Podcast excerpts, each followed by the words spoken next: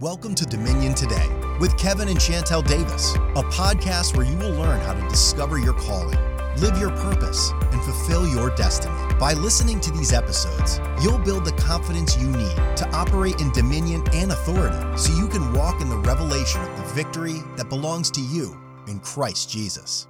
Now, here's your host, Kevin Davis.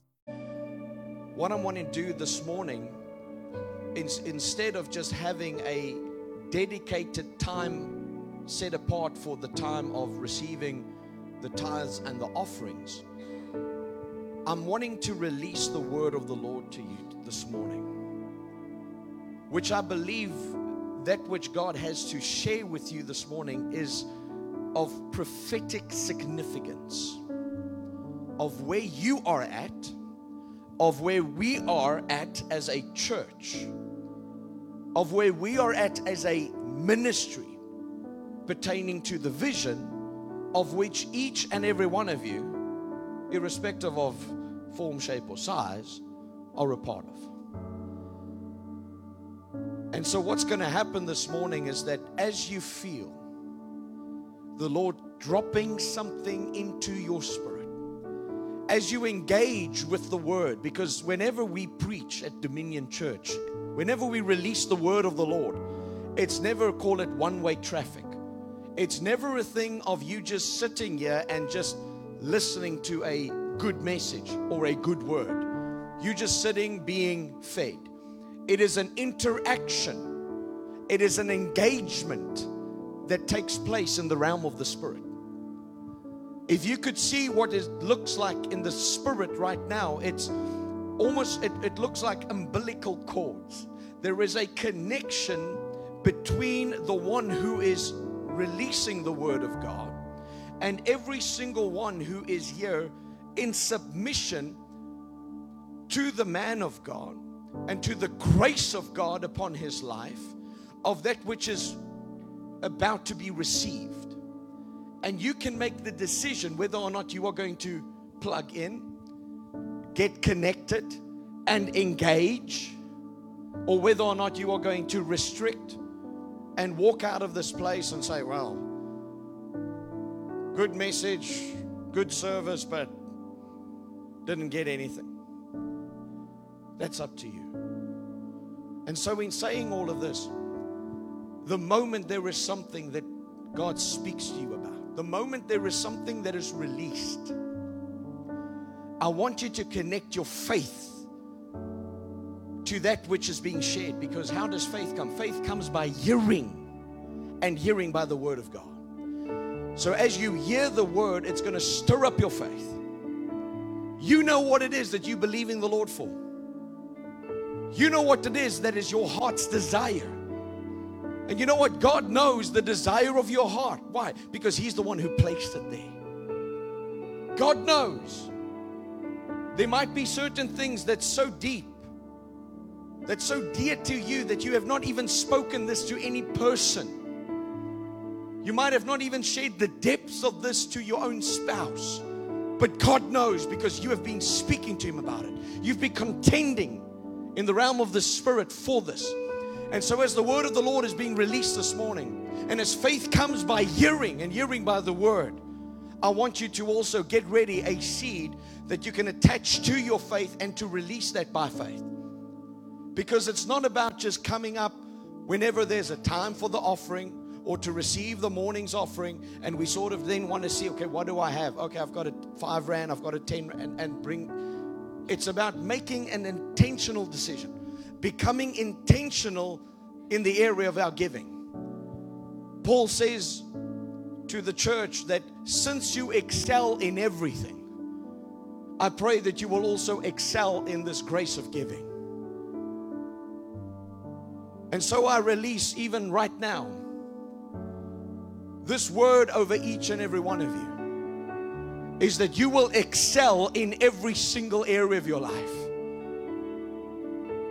that you will excel because you choose to be excellent in every single word and every single action that you make. To be excellent. And as a result of you displaying and demonstrating your excellence, even in the area of your giving, that that which you bring is not just something, it is speaking of something which is dear to you, that your gift is excellent. It is like when it comes to Christmas time, when people just purchase those generic gifts for when this family member who did not indicate that he or she was coming comes, then at least you've got a soap on the rope. You've got a oh so heavenly basket. You've got a sorbet voucher.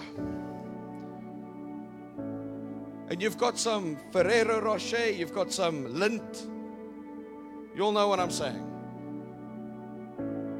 Because, hey, if you open up that gift and it's a, a box of Lindor, as much as I enjoy it, let's be honest, it's a generic gift. But then there are other gifts. You know that there are other gifts when you present that gift to someone, you are the first to say, I want you to open up the gifts. I, I want you to open, and you want that person to open up your gift first. Because a lot of work, effort, thought went into that. You were intentional about preparing that gift. And that is the way in which we should approach these bowls.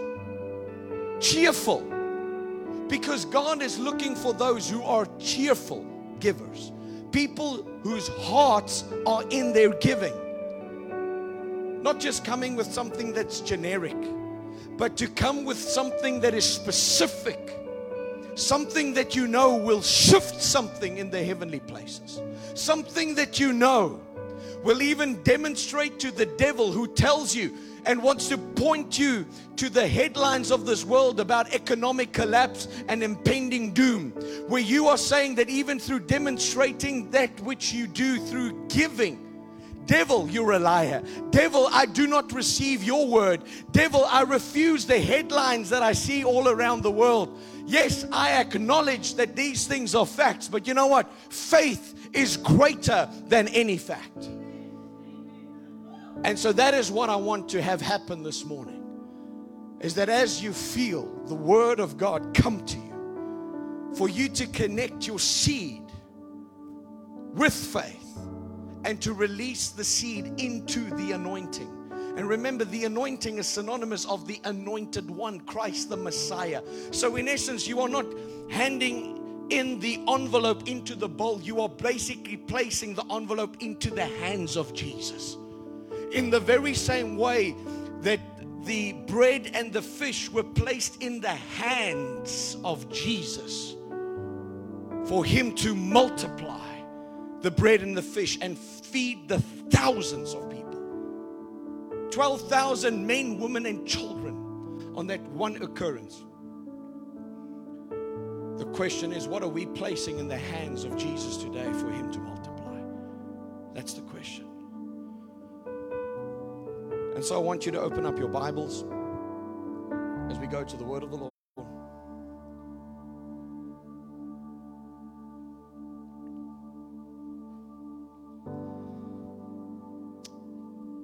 I would also recommend that you make some notes. Because we're not just going to read from a single scripture, there's going to be multiple scriptures that I'm going to share with you. But as we release the word of the Lord that has come to us to reveal that this is the month of May, the month of movement and manifestation, you will recall that last week we spoke about keys, principles, and the laws of the kingdom of God. I shared with you the fact that these are irrefutable, constant, and consistent laws, keys, principles. In other words, they do not change. And once more, the Lord spoke to me this week, pressing me on the fact that this is the month of movement, which speaks of advancement. I, do not want any of us to ever mistake movement for progress or advancement. Because you can be about moving, but you do not really advance. So when we say movement, it speaks of advancement. And when we speak of manifestation, we are speaking of progress. You want to see the work of your hands, you want to see the fruit of your labor, you want to see the manifestation of all that God has for you as you've been contending, as you've been applying yourself, as you have been applying yourself to the Word of God, to the principles, applying the keys and the laws of the kingdom of God in your life, which brings about movement and manifestation. You see, everything in life increases and grows. And I want you to make a note of this. You can write this down is that everything in your life must increase and must grow. It's a must. Here's three scriptures for you to back this up John 15, verse 8. John 15, verse 8. It says, Herein is my Father glorified that ye bear much fruit. You see, God is not just looking for fruit, He is looking for much fruit. So shall ye be my disciples. A sign of a disciple, which is a follower of Christ, is that he or she bears much fruit. John 15, verse 8. Luke 2, 52, speaking of Jesus himself, a scripture that I share oh so often, that says, And Jesus increased, or Jesus grew in wisdom and stature and in favor with God and man. Jesus, the Son of the living God, had to increase, he had to grow. And finally, Proverbs 4 18 but the path of the just, that is the righteous. Some one of you, some of you can say, That's me. All of you can say, That's me. That's one of you. But the path of the just, the righteous,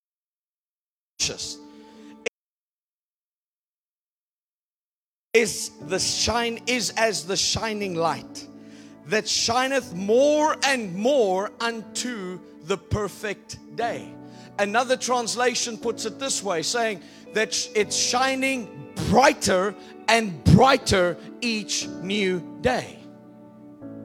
In other words, it speaks of increase. It shines brighter and brighter. And so God is expecting each and every one of us to increase, to grow, and multiply. But there is also this conclusion that we have to make from the Word of God is that ultimately advancement comes from God by you applying the laws, the principles, and the keys of the kingdom. You see, God is the God of advancement. Growth and advancement in the kingdom must be intentional. This is why we need to create a desire to grow in that specific area that we know that God is even right now illuminating to us, showing us. You know the area of your life, that area where you need to grow, where you need to increase your capacity, your ability, you need to grow in that area, but you need to become intentional about it. Intentionality is key for you to grow, increase, and multiply. There is also something I want to highlight, which is the difference between a wish and a goal. Even a dream and a goal. There are many Christians who seemingly just want to wish upon a star. There are many Christians who subscribe to this idea of one day is one day. And how crazy it is that that's even the slogan of the lotto in South Africa. You see, the moment you begin to speak the same language as the world, you, you have to realize there's a problem.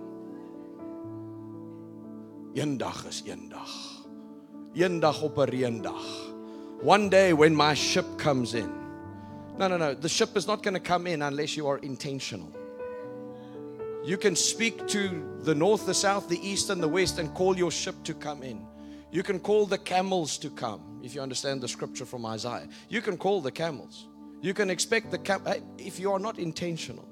If you have not grown to the capacity where the camels would be able to release and deposit that in your life, it's about becoming intentional. It's about becoming a person of value that would be synonymous with that value that comes from the camels, from the ship, call it whatever you want. But there are many people who simply get into this place of just wishing that one day I have a dream. Okay, but what are you doing to help fulfill that dream? You see, we love to say, I have a dream, echoing the words of the late Martin Luther King Jr. But let's all be honest, he not only had a dream, he was actively pursuing that dream to become a reality.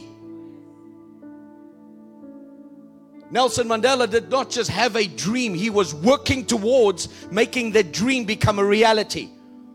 The same can be said of any person who's ever truly become successful in their craft or in the area of their ideas, bringing that to the world. They, it started with a thought. And because they fed that thought, they meditated upon that thought and they worked at that thought. Yes, it was a dream that one day greatness will be achieved. But in order for your dreams to become a reality, you have to make the decision. You have to become intentional about waking up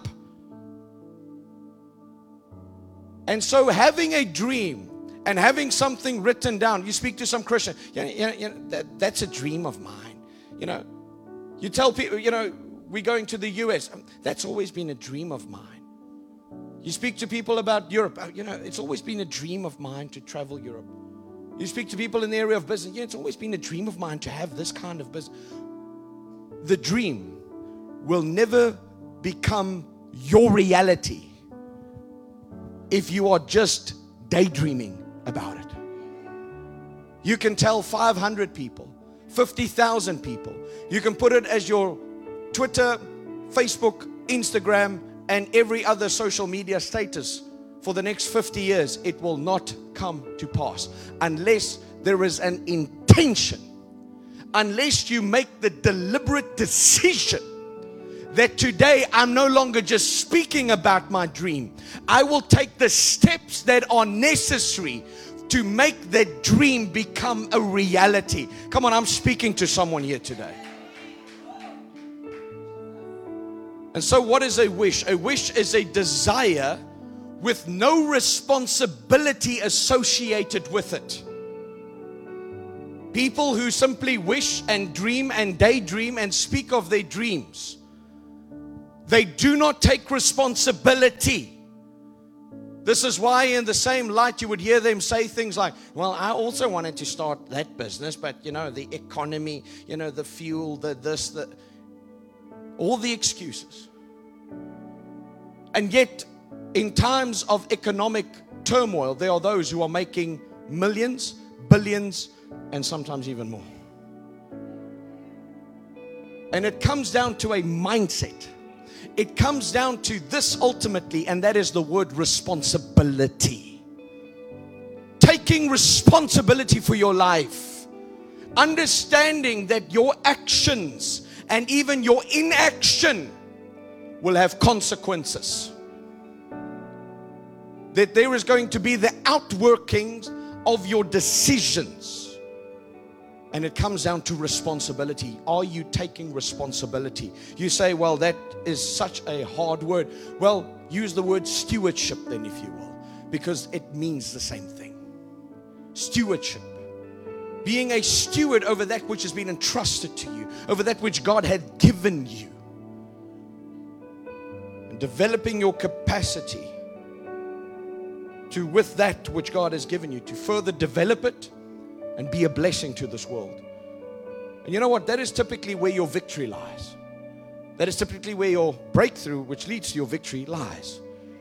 Is that which God had given you, the raw materials, then, the raw gift, the raw talent, the raw resources that God has given you to further develop it and fully develop it. Because it is going to be your fully developed gift that will make room for you and bring you among kings, people of high esteem, people of value, people who are powerful, people with influence.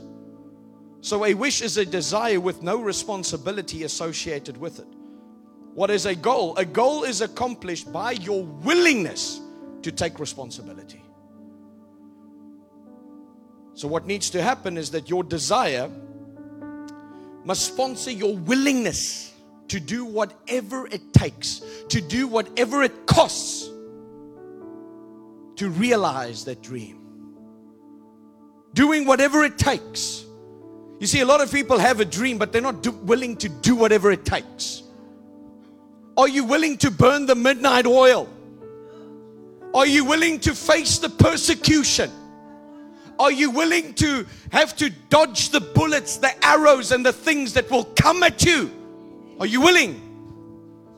Are you willing to pay the price?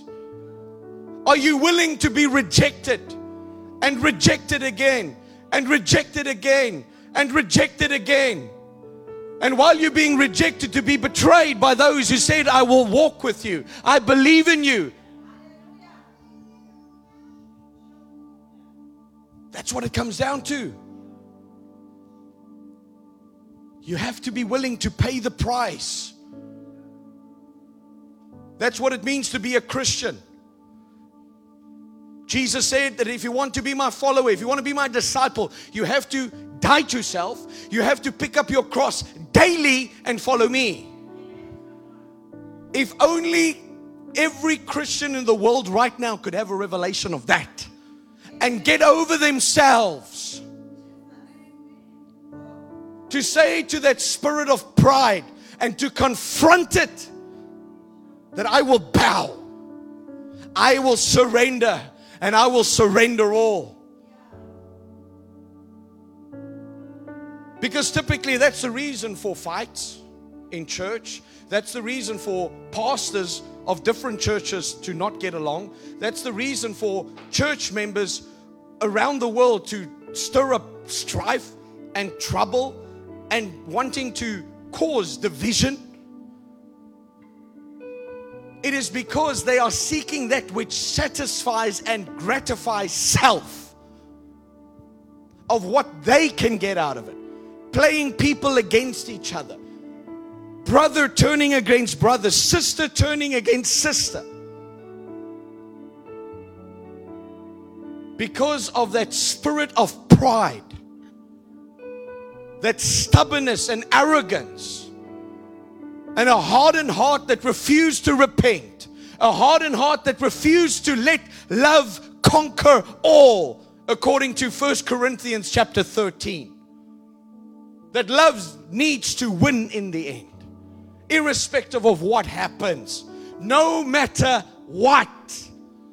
Ongeag wat gebeur. No matter what. Is that I will stand. That I will believe. That I will take up my cross. And even if I have to be the only one, even if I have to be the only one in my family, even if I have to be the only one in my community, even if I have to be the only one in the region or in the nation or on the continent, then so be it with the hope that my action and my willingness to move forward will inspire the hope of a nation.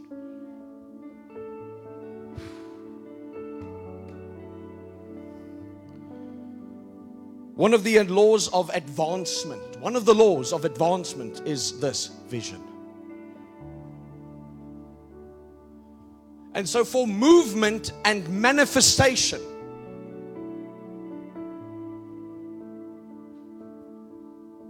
to come to pass and to be fulfilled this month, And to see that happening month after month after month following this month of May.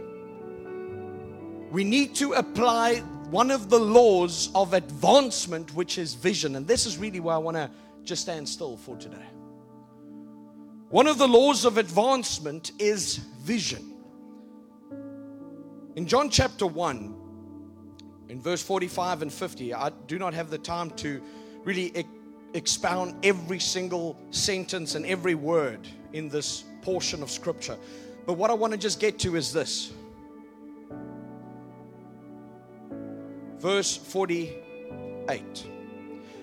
This is Nathanael meeting Jesus after he was told, We have met the Messiah. Oh, you have to meet him. You have to see him. We have found him. He has come. And when Nathanael first heard this, remember, where does this Messiah come from? Oh, he comes from Nazareth. Oh, can any good thing come from Nazareth? He was joking, fooling around. But then all of a sudden, verse 48.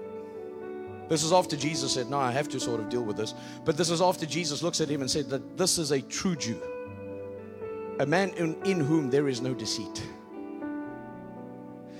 You look at that and you're like, Well, Jesus, he just sort of mocked you. But again, this is where Jesus, through the eyes of vision, sees beyond what earthly eyes see.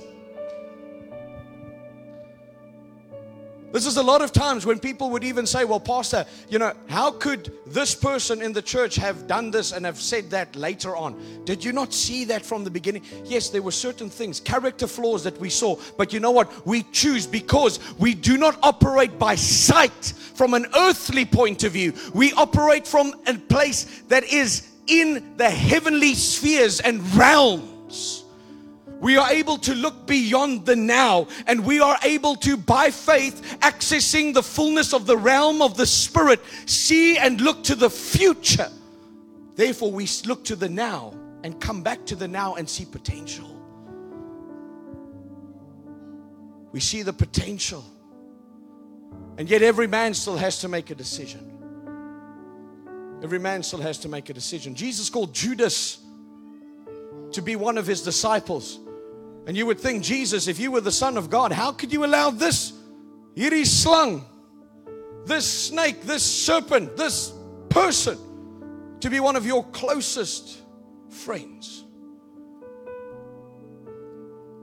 Again, Jesus looks to the future. But all of us who have been called of God, we have to make a decision daily. Daily. You can turn your back on God today. You can make the decision to turn your back on Him today.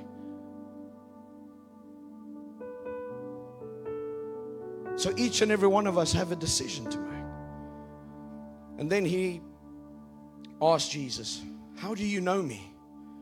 And then Jesus said to him, I saw you while you were still sitting under the fig tree before Philip called you. Now, Jesus was not there.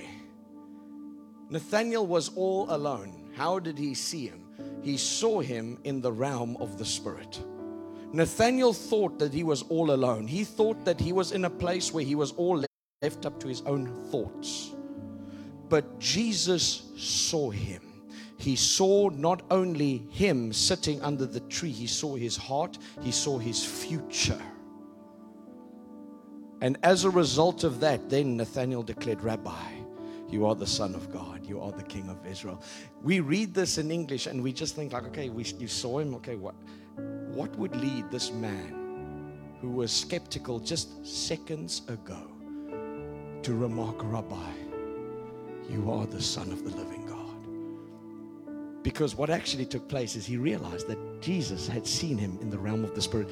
He had located him in the realm of the Spirit. And he has now called him in the now, but from the perspective of his destiny. And then Jesus says these words, and I, I, want you to really just stay with me in light of what we're talking about. When we talk about vision, when we talk about sight or seeing, the ability to see, which goes beyond just the natural eyes seeing.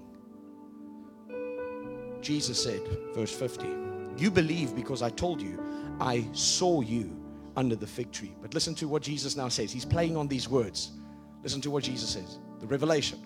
But you will see greater things than that. He was not just talking about, hey, I am able to see people sitting under a tree. No, no, no. There's much more that's happening here that we've already established.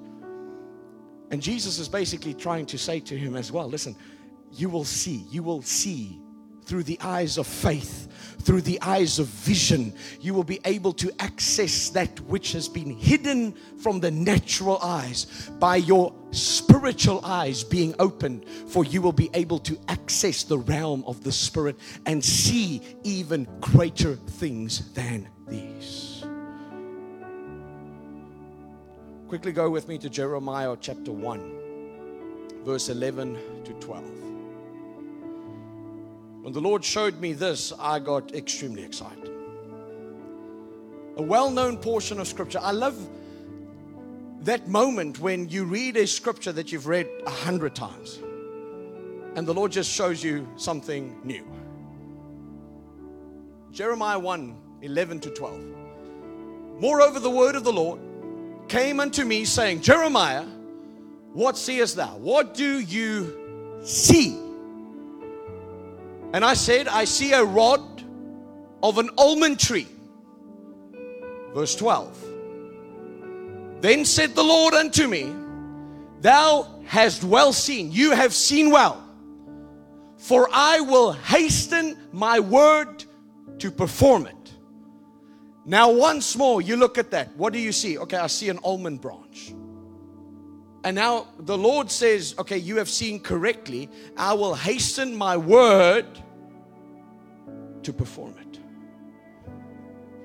Something else is taking place here. Why would the Lord respond in that way when all he actually sees is an almond branch? Here's the revelation is that there is an interconnectedness, a link between vision and speed.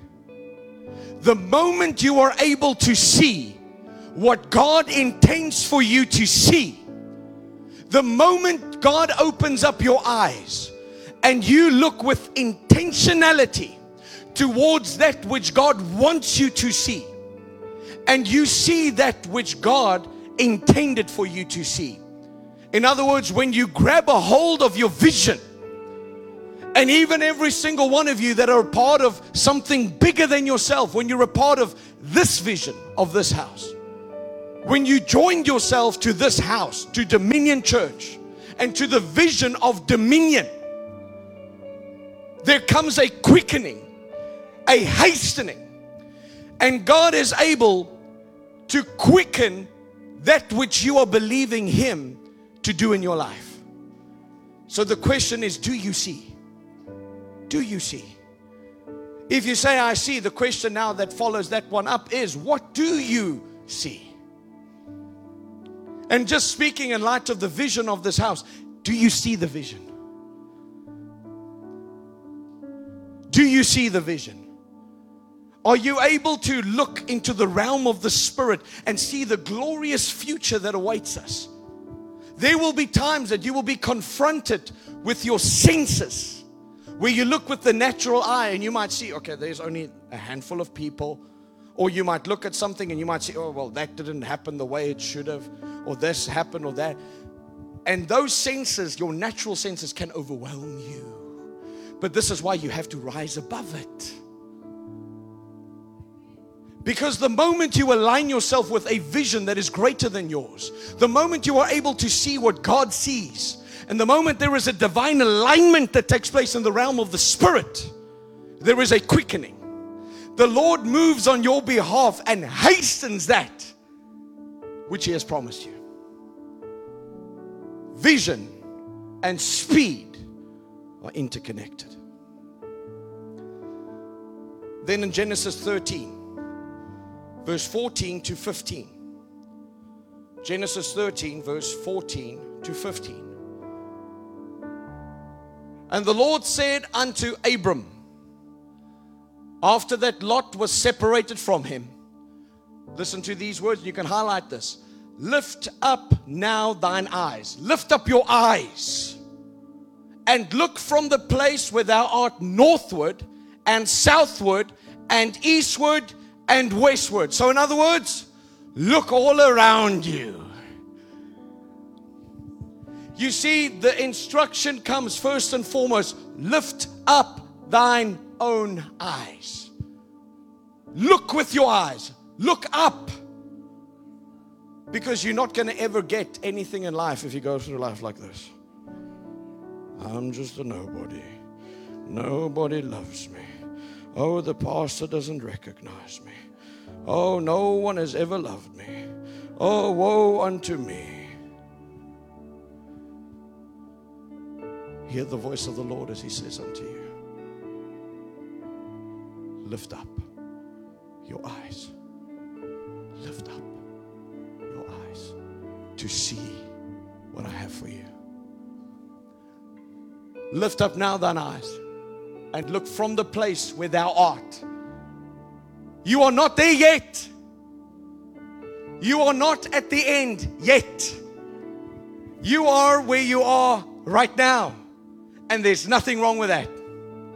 Do not despise the days of small beginnings, of humble beginnings, for the Lord delights to see the work begin. A year from now, you would have wished you had started today.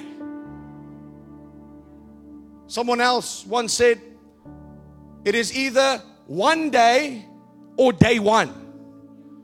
You have to make that decision. So you could be here today thinking still, well, one day, one, well, one day in heaven. One day when my ship comes in. Or you can make that decision, that conscious decision, and become intentional. Today is day one. Do not wait for Monday. You know, on Monday I'm going to start. Start now. Start now. Why not start now? Statistically, you are better off starting now than waiting for a particular day. Start now. So he's not there yet, but God says to him, Look, north, south, east, west, look all around. As far as your eye can see, for all the land which thou seest, all that you see, that I will give, and to thy seed forever. Not only is the promise that God will give what you are able to see to you, but that which you are able to see and grab a hold of, not only in the realm of the spirit, but to have that manifest in the natural. It establishes something in your life it takes what is reserved for that which is in the future and brings it into the now. That is what faith can do. It brings that which is future into the now because now faith is the substance of things hoped for, the evidence of things not yet seen.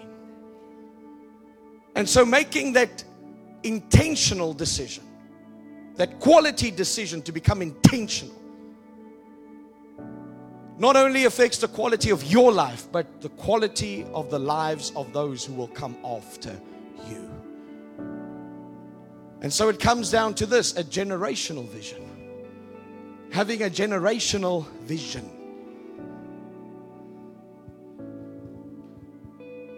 Because it requires of someone to be the first. Although you would have loved to have been a second generation an Isaac or third generation a Jacob, or maybe even fourth generation a Joseph. hey, that would have been great.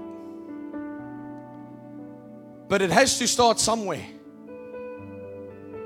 If all you look, if all you see when you look at your generations that have come before you, and you see addiction, divorce, drunkenness, chaos, confusion, death, destruction, suicide.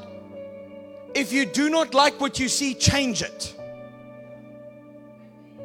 Change it. Become intentional of saying that, you know what, as for me and my house, Again, it comes down to this word responsibility.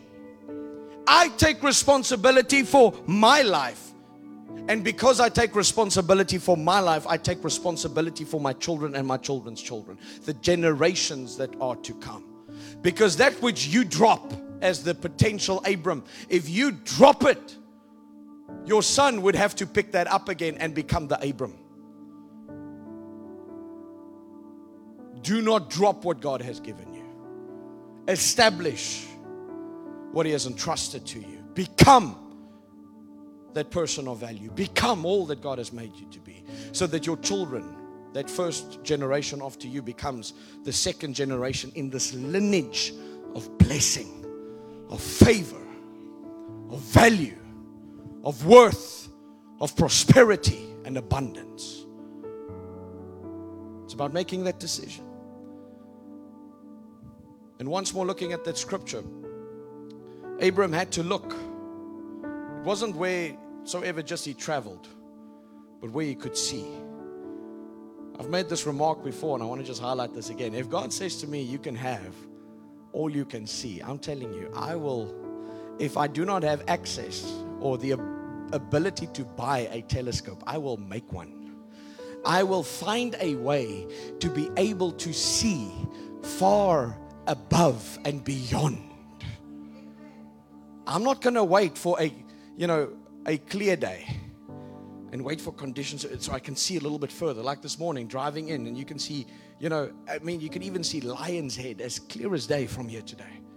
Other days you can you can't even see it. You can hardly even see Table Mountain.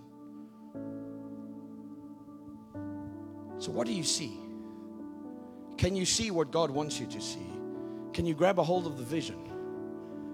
Even if you do not as yet have a vision for your own life, this is why you have to be part of a big a vision that's greater than yours. By you just being here, by you plugging in, by you becoming a member of a church, by you becoming part of Dominion Church, by you becoming and subscribing to the vision of this house, I'm telling you, there is a quickening that will take place in your life. I've looked at the lives of those who have become members. I have seen their progress. I have seen their advancement. You yourself, without highlighting any of you, because I do not want to embarrass any one of you, but you know, if I were to highlight, just consider this for yourself. Some of you here, six months ago, you were walking a totally different road. Just look where you're at today. Look, just look what you have today. I mean, there's some of you, the first time you came into this place, it was like depression, suicidal thoughts, this darkness that was looming over you. Yet today, I mean, I'm looking at you and there's this light that is shining from you. And this is why we knew that this was going to be a place where we were going to see people grabbing a hold of their identity in Christ, begin to walk a life of purpose that leads towards their destiny. But you know what? That happens when you begin to apply yourself, when you become part of a vision that's bigger than yours. Becoming part of something bigger than yourself. That's what it's about. That's what it's about. So, what is vision? Vision is having a clear picture of your life and your destiny. Motion is a function of vision. And where there is no vision, there is no motion, there is no movement. So when you begin to see that in life you are beginning to stagnate, things have come to a, pause. It is most likely that you have taken your eyes off the vision. And so you need to rekindle the flame. You need to readjust. You need to realign. You need to start looking with intentionality towards the vision that God has given you. Because it's easy to get into that place where things sort of begin to stand still and then you begin to look for trouble. Who can I blame? Who can I blame? Oh, this person, you're looking at me. Oh, I'm going to report you to the pastor. You begin to pick fights in church, you begin to pick fights at work, you begin to pick fights in your family, you begin to pick fights everywhere. Instead of doing that one key, taking responsibility. Assessing why have I stopped? Why is there no motion?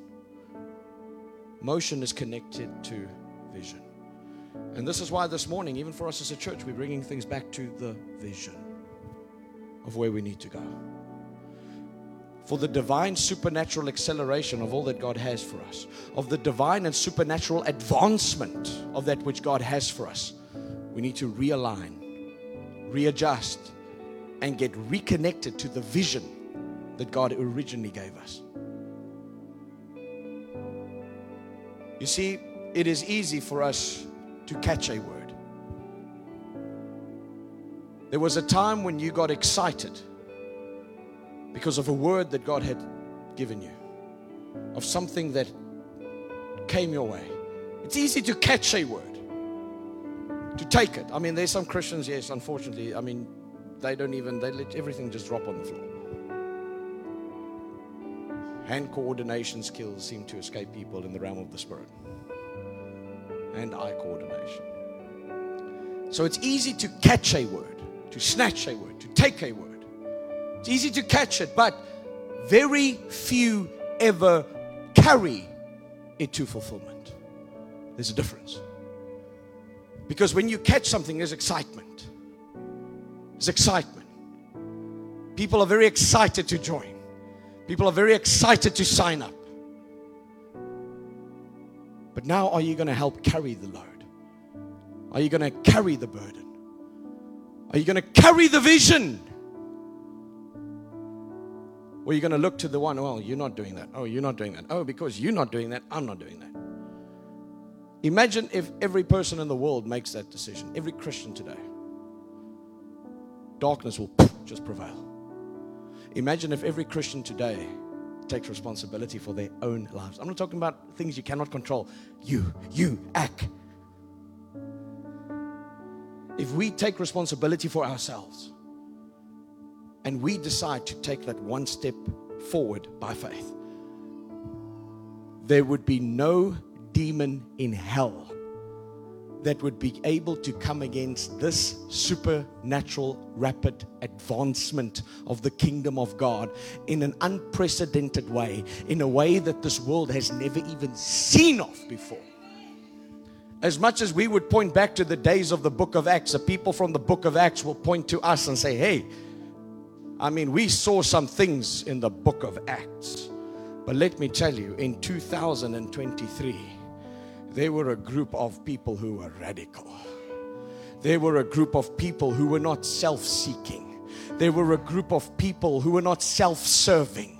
They were not people who got preoccupied with the things of the flesh. No, no, no, no, no. They were the ones who crucified the flesh. They were the ones who died with Christ. They were the ones who were raised in Christ in supernatural power and might and efficiency and have been seated in Christ in heavenly places from which and from where they have dominion. Come on, if that is you and you are one of those, just take 10 seconds and praise Him. Hallelujah.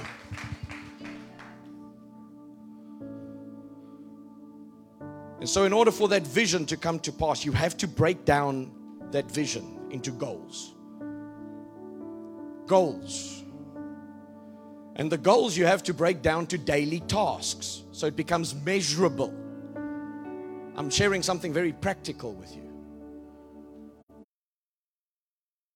Unless your vision becomes a daily task, your vision will remain unfulfilled. Checks and balances. You have to break your vision down to goals, and the goals you have to break down to daily tasks. Because unless your vision becomes a daily task, your vision will remain unfulfilled. Also, with vision, the powerful thing about vision is that vision allows you to overcome pitfalls. Why do I say that? Because having vision and being sold out for a vision, becoming a carrier of a vision, and becoming single minded and focused with regards to that vision, it gives you the focus and the ability to say no to things that will come your way to distract you, to sway you, to move you in the opposite direction of that which God has for you. I cannot tell you that the moment God speaks to you and you make the conscious decision, become intentional about pursuing what God has for you, if you're in the ministry, that's when you get all kinds of offers. If you're in business, that's when you get all kinds of offers. If you're in whatever office, in whatever function, in whatever place, that is where the things will come your way that will try to entice you with the intention of luring you away, which is not just away, but astray. So, with vision comes the ability to be able to say no. Vision gives you the legitimate ground and the courage to say no. Vision keeps you from distractions and falling into the traps that have been set by destiny destroyers. Also, vision breaks generational curses, or it has the ability to. Because people are seeking and continue to seek because they refuse to see. Let me say that again. You get many people who are seeking God, who are seeking the things of God. Hey, it is their desire to serve God. So they keep on seeking and they seek and they seek and they knock and they knock and they knock. The only problem is is that they find there is the manifestation of what they are believing for that they are confronted with the reality and all they have to do is just to grasp a hold of it, to grab a hold of it, to take it to receive it and become a carrier of it, but they refuse to see. And so it's presented. They ask. And although the Bible says, ask and you shall receive, the problem is, is that it's available, but they do not see that it is available. Because do you know how many Christians today at the top of their prayer list, they are praying for things, they are fasting about things that Jesus Christ has already died for, has already exited the tomb for, has already established victory for, but we are trying to beg God for that which has already been established and delivered to your door. But we do not see it. So there has to come someone who is able to take responsibility for their lives to break the cycle. It starts with you. Hey, you would have desired for your father to have done that, but if he didn't, stop blaming your father and take responsibility for your life now. Because otherwise, your son will walk in the same road and will say that if only my father, and then you take a step back and you say, Well, it's a generational curse, it's been going on for years. You take responsibility and keep your mouth shut pertaining to any reason that you want to use as a means of justification for your unbelief or your unwillingness to take action. Be a man. You need to see and pursue the generational vision. You need to see and pursue the generational vision, that which God is releasing to you. You see, God has so much more to show you. But the reason He is not showing you more is because you're not really serious about that which He has shown you. When I was in East London, you know, you speak to people who say, Pastor, I've been called to the ministry. Okay, well, then sign up, join the Bible school. Next year, Pastor, I feel like i am called to the ministry. Join the Bible school. Yes, yes, I will. Next year, now it's the third year. He could have been graduating that year. Pastor, I feel like I'm called to the ministry. Hello. Hello.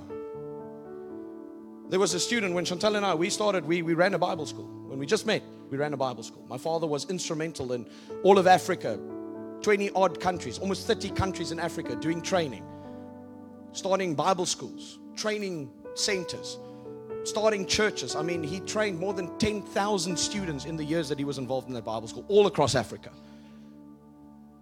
And then Chantell and I also got to work in that Bible school within that framework. And there was a person, oh, Father. I don't want to say his name, but he would often tell us, he would phone, and he would say these words Pastor Kevin, I want to study. I'm like, okay, here's an application form and, you know, fill it in. And then six months down the line, don't hear anything from him. Then I get a phone call Pastor Kevin, I want to study.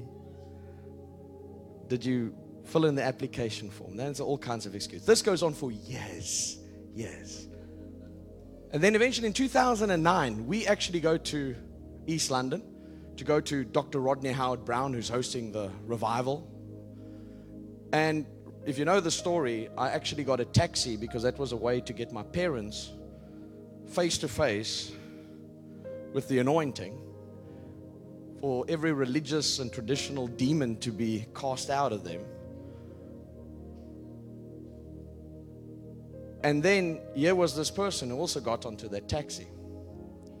The same one who wanted to study. And that night, after everything, this is now years after he wanted, I mean, he could have almost by that time had obtained his doctorate, but he still hasn't even f- submitted his application form. He goes up to Dr. Rodney.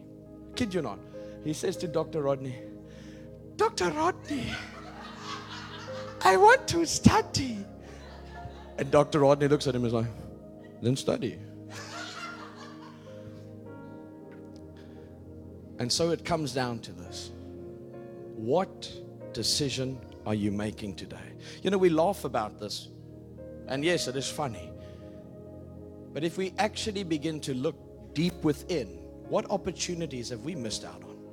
What things have we consistently put on the side? Even worse, what things have we said yes to that God clearly wanted us to say no to? Because it simply was not the time. The grace has not yet come for that. There's also something that happens. Sometimes, that, you know, when there's a pause, it's not necessarily just to say that, you know, you've stagnated, you're about to die. It also could be a time of preparation, preparing you for the next season that is at hand. And then you're going to be challenged in that time whether or not you're going to try and move things along because you feel that God's prophetic timeline and your timeline is out of sync. And so you want to bring the plan and purpose of God on His eternal timeline, prophetic timeline, and want to help God along a little bit. Do not create for yourself an Ishmael when God has promised you Isaac. Do not strike the rock when God spoke to you about speaking to it.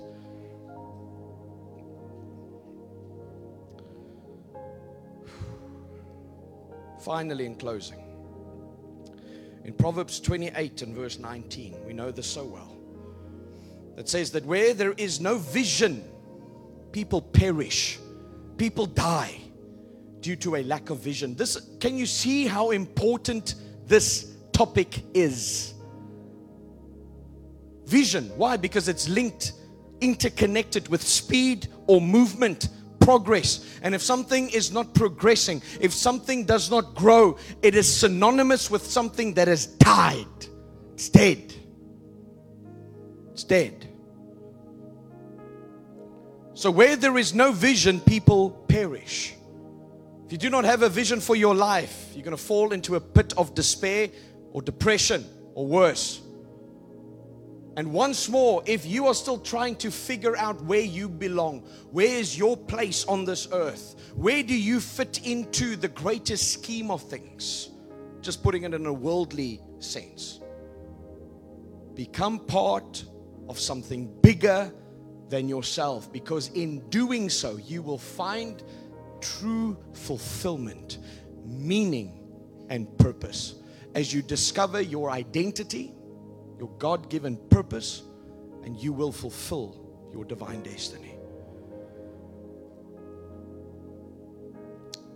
Revelation chapter 4 and verse 1, and then 2 Kings chapter 6, verse 17. Then I'm done. In Revelation chapter 4 and verse 1, to paraphrase this particular setting, the Lord Jesus, the risen Jesus, speaks to John on the Isle of Patmos as he writes the book of Revelation, the revelation of Jesus Christ. And he starts by saying to him, Listen, I want to show you things. But in order for me to show you these things, you need to come up higher. You need to come up here. Come up here. So that I may show you. So God is wanting to take you higher. But understand, the higher you go, the more you're going to see. And I'm saying this for every leader. And I'm saying this to every single one who aspires to be in leadership. The higher you go, climbing the ladder of leadership, you will find the same to be true in your company, in your organization. Hey, because there was a time when you were just the, the person, you know, you were just, you started at the bottom. Whatever the bottom would be in your company or organization that you work for. You were oblivious to what's happening at the top. I'm not even talking sinful things. I'm not talking unethical behavior. I'm not, you're just not aware of the inner workings of what makes this engine run. You do not understand. You're oblivious. Even in the church, you know, you get here this morning and you see everything. But do you know what it takes just to get the live stream up? Do you know what it takes just to get the chairs stacked out? Do you know what it takes just to get the pulpit up, to get the carpets out? Do you know what it takes to serve the coffee and the tea? There's things that happen in the back end. There's things that you are not aware of. There's meetings that are being had. There are counseling sessions, deliverance sessions, things that take place that you're not aware of, that you're oblivious to. And so the higher you go up, speaking in light of the context of this, and also just naturally speaking, when you want to increase your vantage point, your ability to see further, you have to go higher. And you see things from a different perspective. Also, isn't it incredible how high or the higher you go, the closer things or the smaller things actually begin to appear? You know, you you you drive around in Cape Town and you think to yourself, even myself coming from another city, and you drive around Cape Town, you think to yourself, well, this is a massive city. But then you take off from Cape Town International Airport and you've just, you know, just a few minutes in the air, and you look down and you're like, I'm out of Cape Town already. I, I mean, I, I, can't even see Stellenbosch anymore. I mean, I'm already over the Boland. and you begin to see how small things are actually. And this is how so many times people get so self absorbed. They get so stuck in where they're at. And they think that this issue is so big. They think that they themselves, that they are so big because they have such influence. And then when you begin to go higher, you see that it's minuscule. Small. Again, this is why you have to be part of something bigger than yourself. In the same way that Cape Town is part of the bigger Western Cape. The Western Cape is part of something bigger, the, the nation of South Africa. South Africa being part of the, of the continent of Africa. Can you see this illustration and the revelation contained therein? But coming back to this, when you're in a position of leadership, you're going to start to see things that you may not have seen before. You're going to have to start to deal with things that you've never had to deal with before. And you're going to be presented with opportunities to want to quit, throw in the towel because you feel, hey, this is not what I signed up for. And this is why we do not just lay hands on people quickly when it comes to anointing them and positioning them in the area of leadership. And this morning, in fact, in a few moments, we're going to do just that. But it takes some time. Certain things have to come into alignment first. There's things that need to happen in the, in the back end. There's things to, that needs to be established in the realm of the spirit. Second Kings 6 verse 17. So as much as you see the the bad or the dangers or the challenges because you go up and your eyes are opened to see things from God's perspective. The opposite is also true. Second Kings chapter 6 verse 17 in the King James version of the Bible. And Elisha prayed and said, "Lord, I pray thee open his eyes, his servant, that he may see. And the Lord opened the eyes of the young man And he saw. And what did he see? Behold, the mountain was full of horses and chariots of fire round about Elisha. The servant was fearful. He was in close proximity to the man of God, to the grace and the mantle that was upon that man. Yet he did not carry the vision or the ability to see the way or the, to see the things from the perspective of the man of God.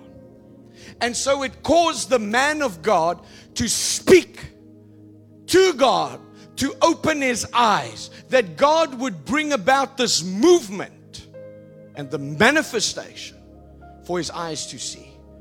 Because he became fearful. He thought, yo, we see the enemy. We are surrounded by, you know, by the enemy from every side. Should we die? Should we fall on our own swords? What must I do? Because he became fearful. But he was looking at the man of God and he's hunky dory nonchalant, no problem. And he was able to open up his eyes, but he still had to make the decision to see. And then what he saw, he had to grab a hold of. Because he could have thought, oh, I'm just daydreaming. It's not really there. It's not really there. It's not happening. I'm dying. That's what happens. And you know what? This is the reason why people end up even leaving the church or vacate a leadership position or end up running away even from the workplace because they're unable to see. They didn't grab a hold of the vision, or if they caught the vision, there was a time when they dropped it and they were unable because of pride to acknowledge that I've dropped it. I want to pick it back up and carry it again forwards with you. And so I want to encourage you. And I want to encourage every single leader here today, and even the prospective leaders, the prospective cell leaders, the prospective zone pastors, the prospective church planters, the prospective individuals who will be released into the fivefold ministry. Catch the vision, but carry the vision. There might be times when I would have to, as the man of God had to, speak to his servant to say, You're not seeing it. You're not seeing it. And I will pray that the Lord will open up your eyes, but you would need to have a willingness to see it. You need to allow the spirit of pride to not overcome that which has taken place, but for you to grab a hold of it afresh and to carry that load. And so, Father, in Jesus' name, I pray that every single one in this place, everyone listening to the sound of my voice, will make the quality decision today to become part of something bigger than ourselves that we will align our lives with a vision that is larger, that transcends generations that are yet to come. Father, I thank you that as we do so, as you open up our eyes to see and grab hold to catch the vision, that you will give us the boldness, the faith, and the endurance to carry the vision and for the fullness of that which you have spoken and released to us to come to pass.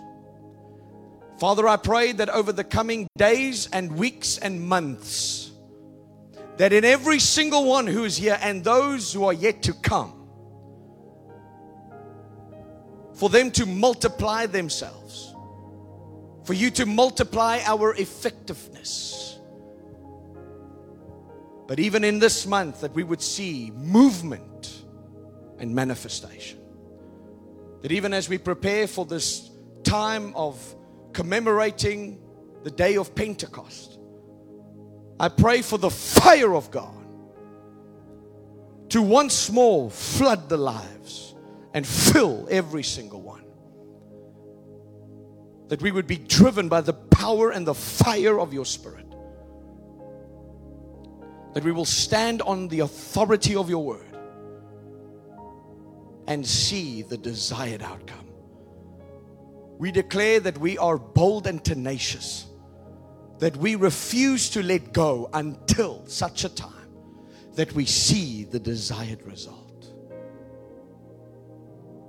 I pray that, Lord, that you would increase our capacity, increase our awareness, give us discernment.